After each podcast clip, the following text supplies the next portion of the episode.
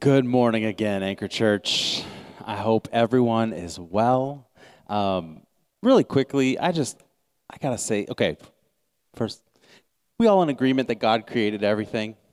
Yeah, yeah, I think everybody pretty much agrees with that. Like, I believe that means that God also created fun, and I love that God loves having fun with us. Like, I love having fun in church and getting to be here with you guys every week. So I just, I'm so excited to be here. I love being here with you guys. Um, we uh, concluded a series last week called "The Life You've Always Wanted," and it was about spiritual disciplines. And um, it was it was really uh, encouraging to see how. Um, impactful the series was for so many of you. Um, I, just conversations I've had with people, it was just it was really cool to see that that uh, the series like really meant something to most of us. So it was really really cool. Uh, today we are jumping back into our series uh, in Romans, walking verse by verse through the book of Romans. Uh, we took a little break for the Christmas season, and then in January to to do a couple other series, but we're jumping back into Romans. We want to walk verse by verse through the book of Romans to understand what it tells us, um, to understand what it means. Um, and so we are picking up where we left off. And the title of my message today, if you're taking notes, is The Mystery of Mercy the mystery of mercy. And we're going to be looking uh, at the last part of Romans chapter 11, so you can prepare your Bibles if you have them. Um, we're going to go there. But before I j- dive into the scriptures, I wanted to share a little story with you, as is customary. Um, I was putting this this um, message together this week, and, and I couldn't help but think of my childhood. Uh, growing up, um, I had a really close relationship with my aunt Cindy. Okay, my aunt Cindy, she's the eldest of my my mom and her siblings, um, and and me and my brothers were really close with her because her kids, my cousins, were really close to us in age. So we were really close to my Aunt Cindy. We would like spend a lot of time at her house. We spent the night over there all the time. And like we just, we were really close. Um, yeah, so, so that's, that's the relationship that I was thinking about this week because when I was young, when I was about eight, nine, ten years old in there, one of my favorite things to do with my Aunt Cindy was to play a game called Mercy. Has anybody ever heard of this game before? Some, I'm Kevin, yes, yeah, some people have. If you haven't, Mercy is a game of sheer strength, and it's a way for an aunt to physically dominate her young nephews. Okay, so mercy is interlocking your fingers and then trying to contort your arms to get the other person to yell mercy you know to quit. And my aunt we loved playing this game with my aunt. My aunt loved playing this game with us. She loved playing mercy because she would dominate us until until we hit puberty. And about the time i hit puberty i was also weightlifting for football so i was like getting stronger and i would i would start dominating her. And when i was about 15 years old i challenged her to a game of mercy or match or whatever it is and she looked at me and she said, I'm retiring from Mercy. So my aunt wasn't so eager to play Mercy with us anymore. So um, she, she couldn't win, so she didn't want to play. It's really good memories. This is a funny, true story from my childhood, but it makes me think of my relationship with the Lord. Now, what, what on earth does that, how do those tie together? How does that correlate? My metaphorical fingers are interlocked with God's, and it's my will, my sin, my desires against God's will, God's standard, God's word, and He wins every time. And he has the he has the ability to crush me if he wants, but I get to yell out mercy, mercy, and he holds up. He pulls back. He he stops. He doesn't give me what I deserve.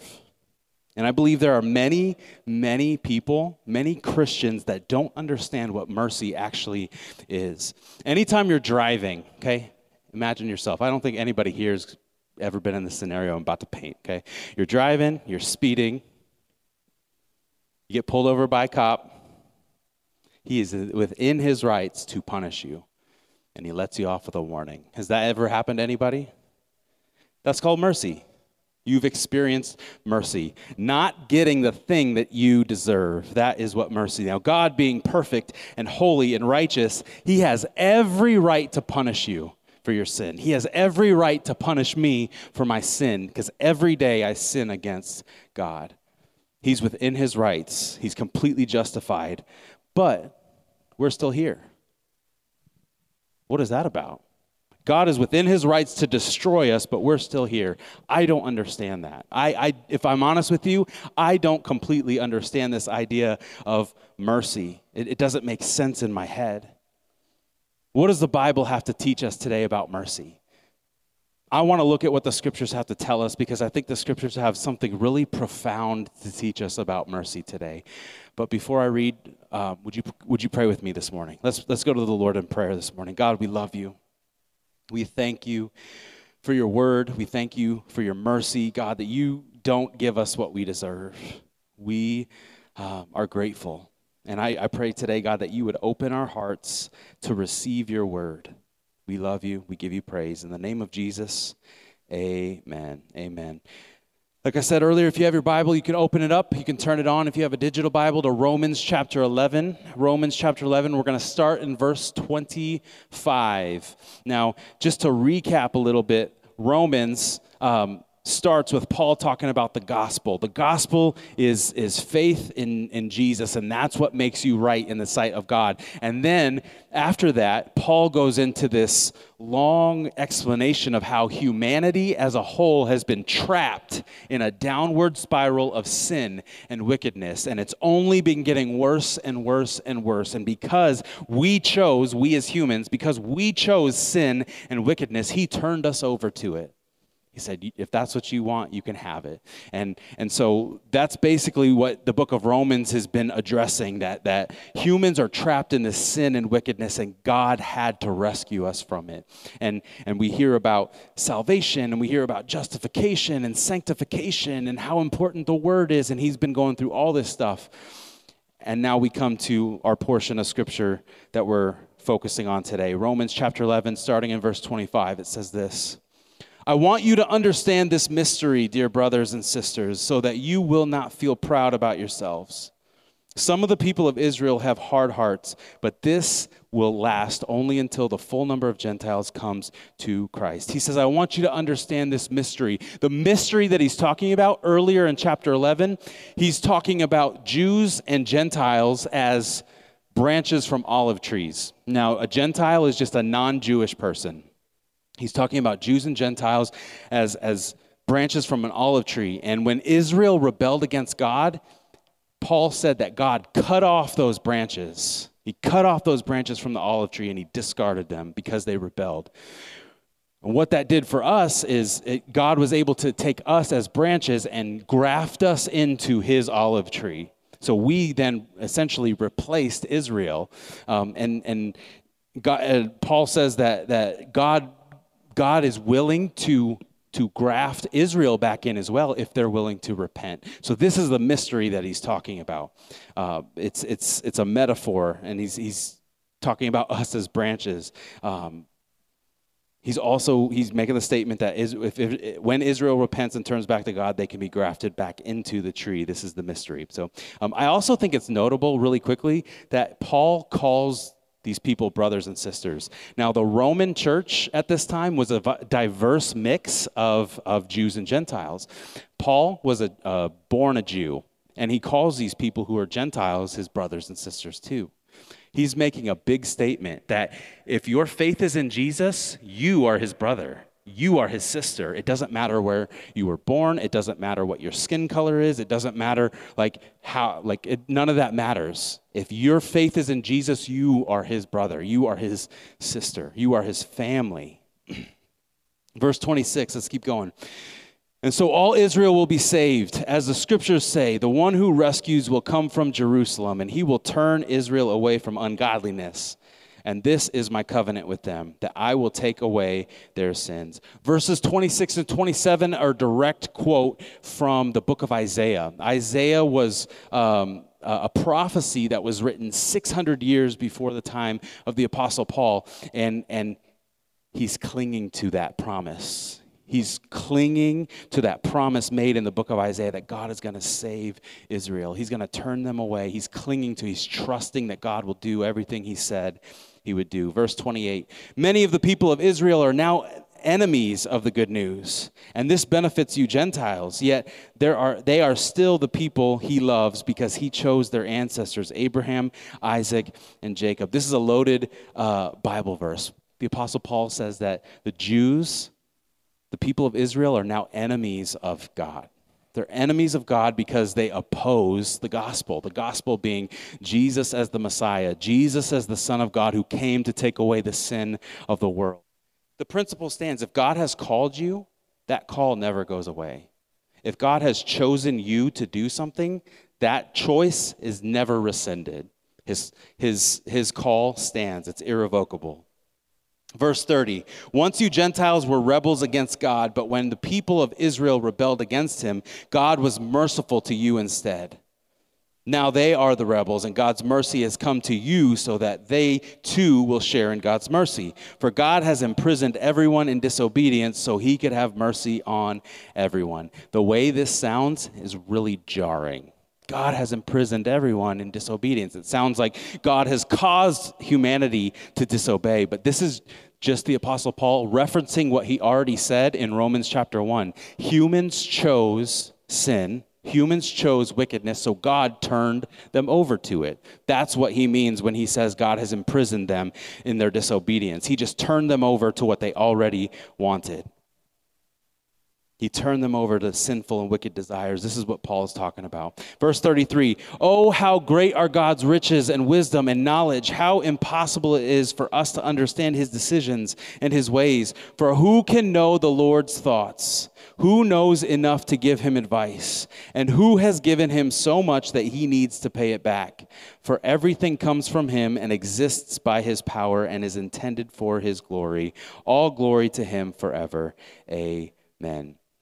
God chose the descendants of Abraham, Isaac, and Jacob to be his people. And the plan was always for God to use the descendants of Abraham, Isaac, and Jacob to redeem the world. That was always the plan. From Genesis 12, it, was the plan.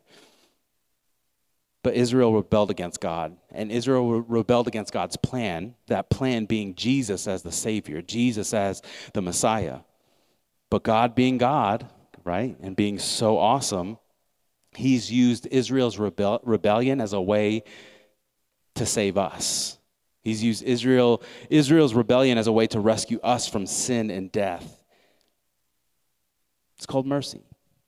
And because he's offered us mercy, he wants to use us to help bring Israel back to him. What an honor. What an honor. Now, I believe understanding mercy is, is vital. Understanding God's mercy is vital to our faith and growth as disciples. It's vital.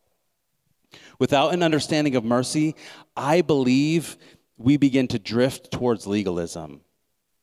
If we don't understand God's mercy, I believe we begin to to, to drift towards legalism and a salvation by works mentality.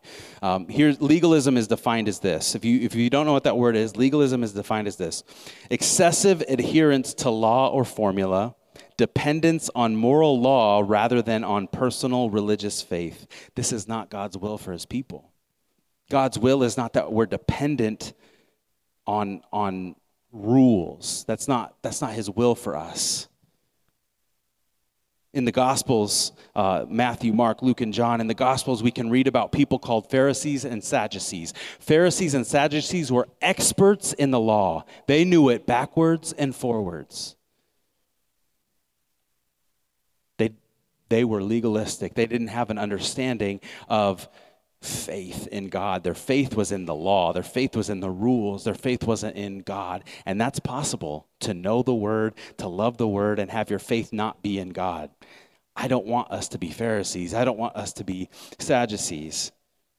I want our, our trust to be in the Lord and not in rules. Understanding and embracing God's mercy, living in His mercy every single day, helps keep us grounded in faith and it helps steer us away from this legalism. Today, there are two questions about mercy that I want to try to answer and I want to unpack. The first question is this What is mercy? What is mercy? Psalms 51, verse 1 says this Have mercy on me, O God, because of your unfailing love. Because of your great compassion, blot out the stain of my sins. If we're going to embrace mercy, if we're going to live in God's mercy, we need to know what mercy actually is. Mercy is defined as this compassion or forgiveness shown towards someone whom it is within one's power to punish or harm, performed out of a desire to relieve suffering, motivated by compassion. Mercy is compassion when indifference is, is appropriate. Mercy is forgiveness when punishment is justified. That's what mercy is. And this is what God has shown to us. And this is what God desires to show to Israel. This is what God desires to show to everybody mercy. God longs to be merciful. And we can see that all throughout Scripture. I say this all the time that, that all throughout Scripture, we can see that God is itching to be merciful to people. He's itching to, to give His mercy out. He's, he wants to do it. It's a theme throughout the Old Testament. There are many people who would read the Old Testament and say, God is angry, God is, is callous, God only, he's vengeful, he's spiteful, he only wants to hurt people. And I would say, God is merciful. Did you know there are actually four times as many mentions of mercy in the Old Testament as there are God's anger? It's true. Go look it up. mercy is a theme that runs through Scripture. Not getting what we deserve that is our God. Author and blogger Tim Challies describes mercy this way It is God extending patience to those who deserve to be punished. Mercy is not something God owes to us. By definition, mercy cannot be owed, but it is something God extends in kindness and grace to those who do not deserve it. So I'll say it like this Mercy is God's patience in action. Mercy is God's patience in action. And we get to see God's patience in action every single day. Every single day, you get to see God's patience in action. What do I mean? God could have wiped us out the first time we sinned against him. He should have. Romans chapter 3 verse 23 says all have sinned against him and fallen short of the glory of God. And then Romans 6:23 says the wages of sin is death. So if everyone has sinned, and, and the, the consequence of our sin is death, he should have killed us. He should have destroyed us. He should have wiped us off the face of the earth, but we're still here. That's God's patience in action right now. We get to live in that every single day because God is merciful. He offers us grace, redemption, love. Now, to be clear, mercy is not grace. A lot of people conflate the two, they, they confuse the two but they are two separate things. Mercy is not grace. Grace is defined as this un, the free and unmerited favor of God. And I already defined uh, mercy, but I'll, I'll define it again. Mercy is compassion or forgiveness when it is within someone's power to punish or harm. God shows us mercy. Mercy. He shows us com- compassion. He forgives us because.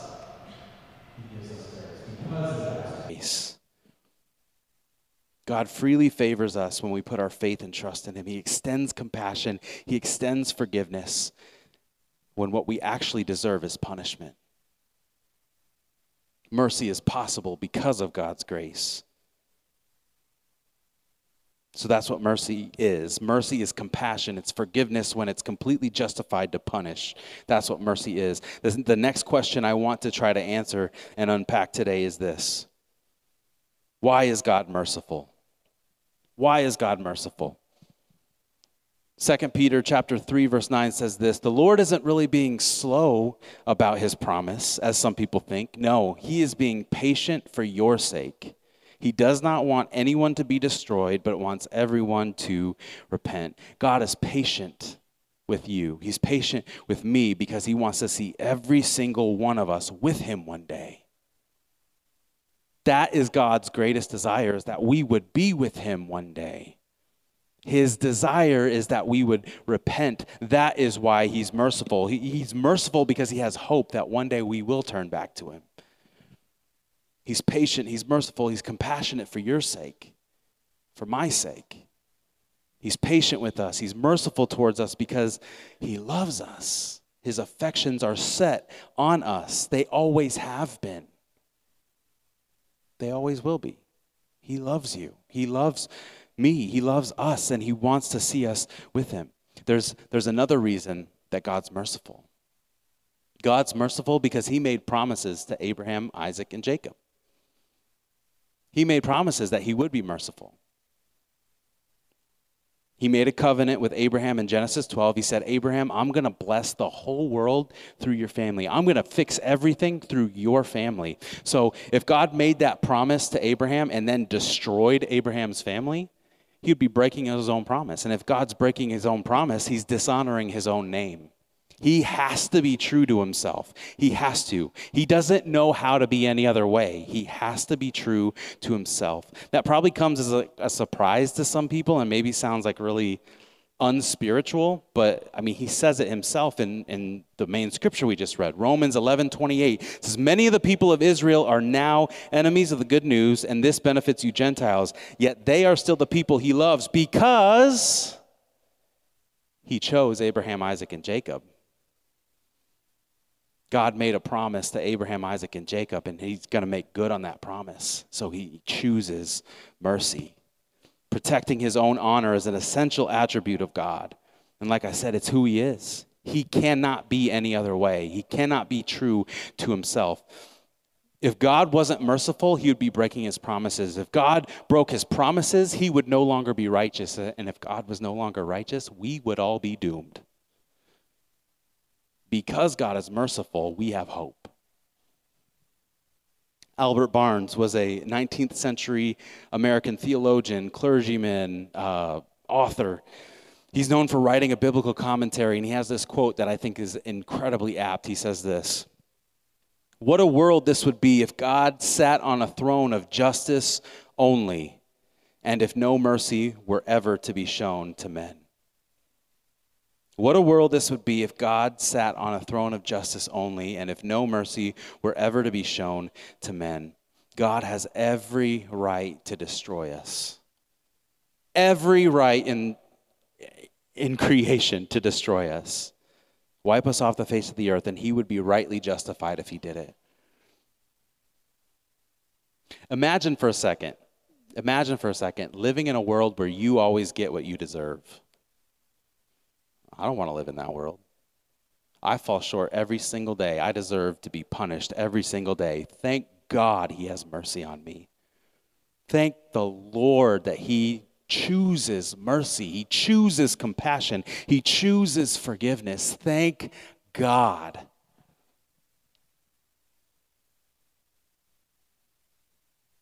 He loves us so deeply, he offers us his grace. And because he offers us his grace, his mercies are real and possible. And because his mercy is real and possible, we're, we're redeemed. We are justified. We are saved. Worship team, you can come to the platform. Through prayer, through God's word, through the Holy Spirit living inside of us, each day we can experience fresh new mercy. That's, that's one of the reasons spiritual discipline is so important. Through prayer, through God's word, through the Holy Spirit living inside of us, we get to experience fresh, new mercy. Every morning, God is faithful, even though every day I fall short. Every morning, God is faithful. Mercy is God's gift to the repentant heart. And what we do in response to that gift communicates a lot to the people around us. It communicates about the God that we serve, about the God that we profess faith in. The book of James is very clear that though deeds are not required to, to um, earn God's favor, deeds are not required to be a Christ follower, a repentant heart that loves God will surely be evident by the way we live, it'll be evident by the things that we do. Mercy chooses not to be offended. Mercy compassionately sees a hurting heart behind hurtful words and actions. God's mercy is reflected in the cross. It's it, the cross is an extension of His mercy. It's a, it's an expression of His love. Mercy is an, is is it's a result of His love ultimately. We could make a miles list, a miles long list of, of all the mercy that God has shown us, given us, and, and when we're truly repentant, God shows us mercy and He welcomes us with open arms. The Hebrew word for mercy actually translates into love. They're tied together. Mercy, He gives mercy because He loves us. Even when we stray away from Him, God loves us. He loves us and He yearns for us to come back to Him so that He can extend mercy. What if we actually started living in this mercy that I'm talking about? What if we actually started living inside the mercy that God ex- extends us? What if? Imagine the peace, the peace that you'd live with every single day, knowing that God of the universe has compassion on you, the God of the universe forgives you. What if?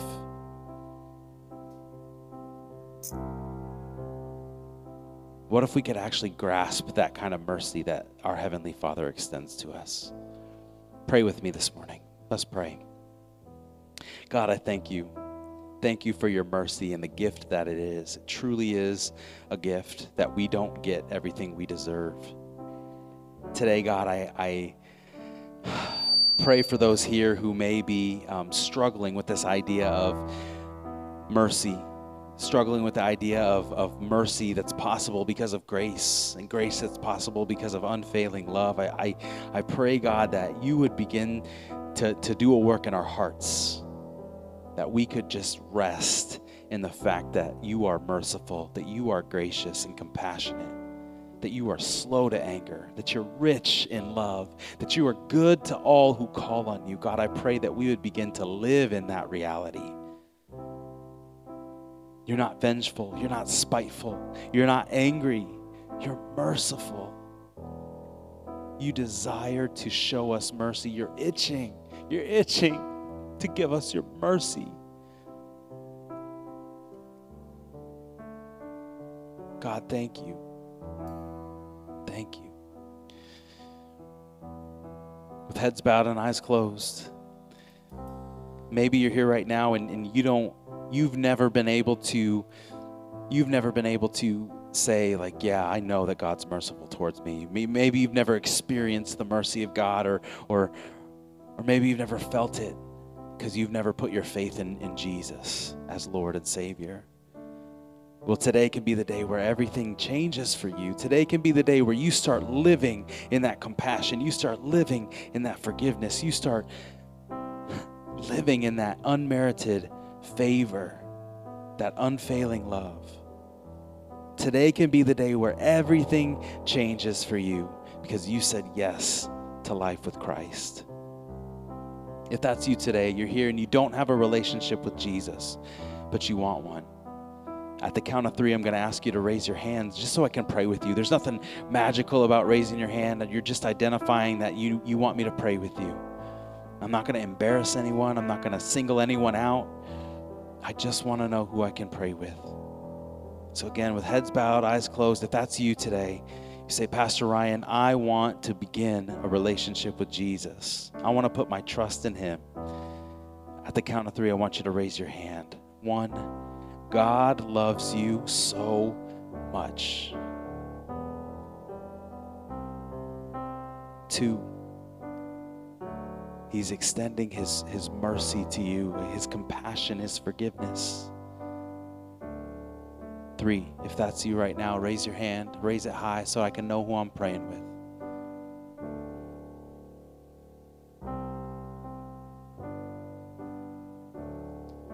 Okay, this is what I want to do. Whether you raised your hand or not, I want to ask everyone in the house to repeat this prayer after me. If you're watching online, um, repeat repeat after me. Um, again, there's nothing there's nothing magical about this prayer. It's just it's just a way to get the conversation with the Lord started. So repeat uh, after me. Say, Father God, Thank you for the sacrificial death of Jesus, which made a way to you through your word and prayer. Send your Holy Spirit to help me understand, to help me embrace your truth. Help us apply it to our everyday lives. Today, God, I recognize that I've fallen short of your standard. And I repent of my sin. I put my trust in you. Thank you for your mercy and love. In the name of Jesus, I pray. Amen. Amen. Amen. Can we give it up for those who prayed that prayer today?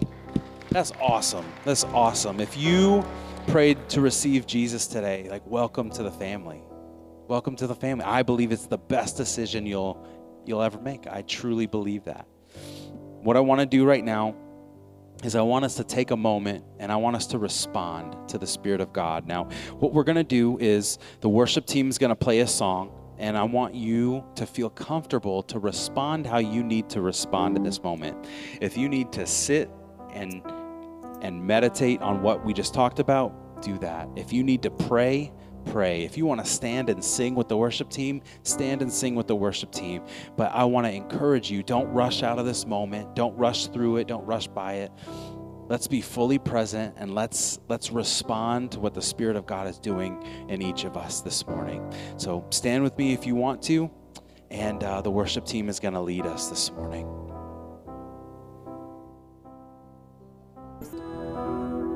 He wants your heart.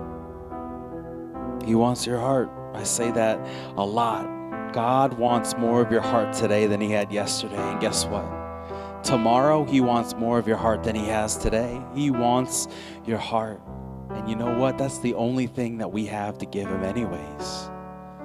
Because everything else belongs to Him. He wants your heart. God, thank you for your mercy. Thank you for your mercy. Teach us how to live in it. Teach us how to embrace it. We love you, God. Really quickly, before I dismiss, we have some next steps that I want to give you that um, it's just tangible things that we can do throughout the week to take the message and apply it to our lives. First next step is this. This week I will memorize Lamentations chapter 3, verse 23, it says this Great is his faithfulness, his mercies begin afresh each morning. That's what his desire is for, it's for us to know that his mercies are new every morning. Next one, this week I will make time each day to thank God for the mercy he extends to me. And then this week, I will watch and share the midweek refresh. Every every Wednesday, um, we put out uh, just a, a, short video just to kind of recap the week, uh, the, the previous week's message, and just share some extra thoughts.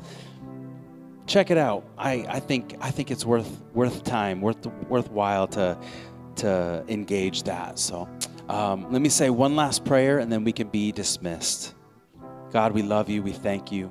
We give you all the glory and honor. It all belongs to you. Draw us near to you, God, that we might know you better. Finally, may God give you more and more mercy, peace, and love.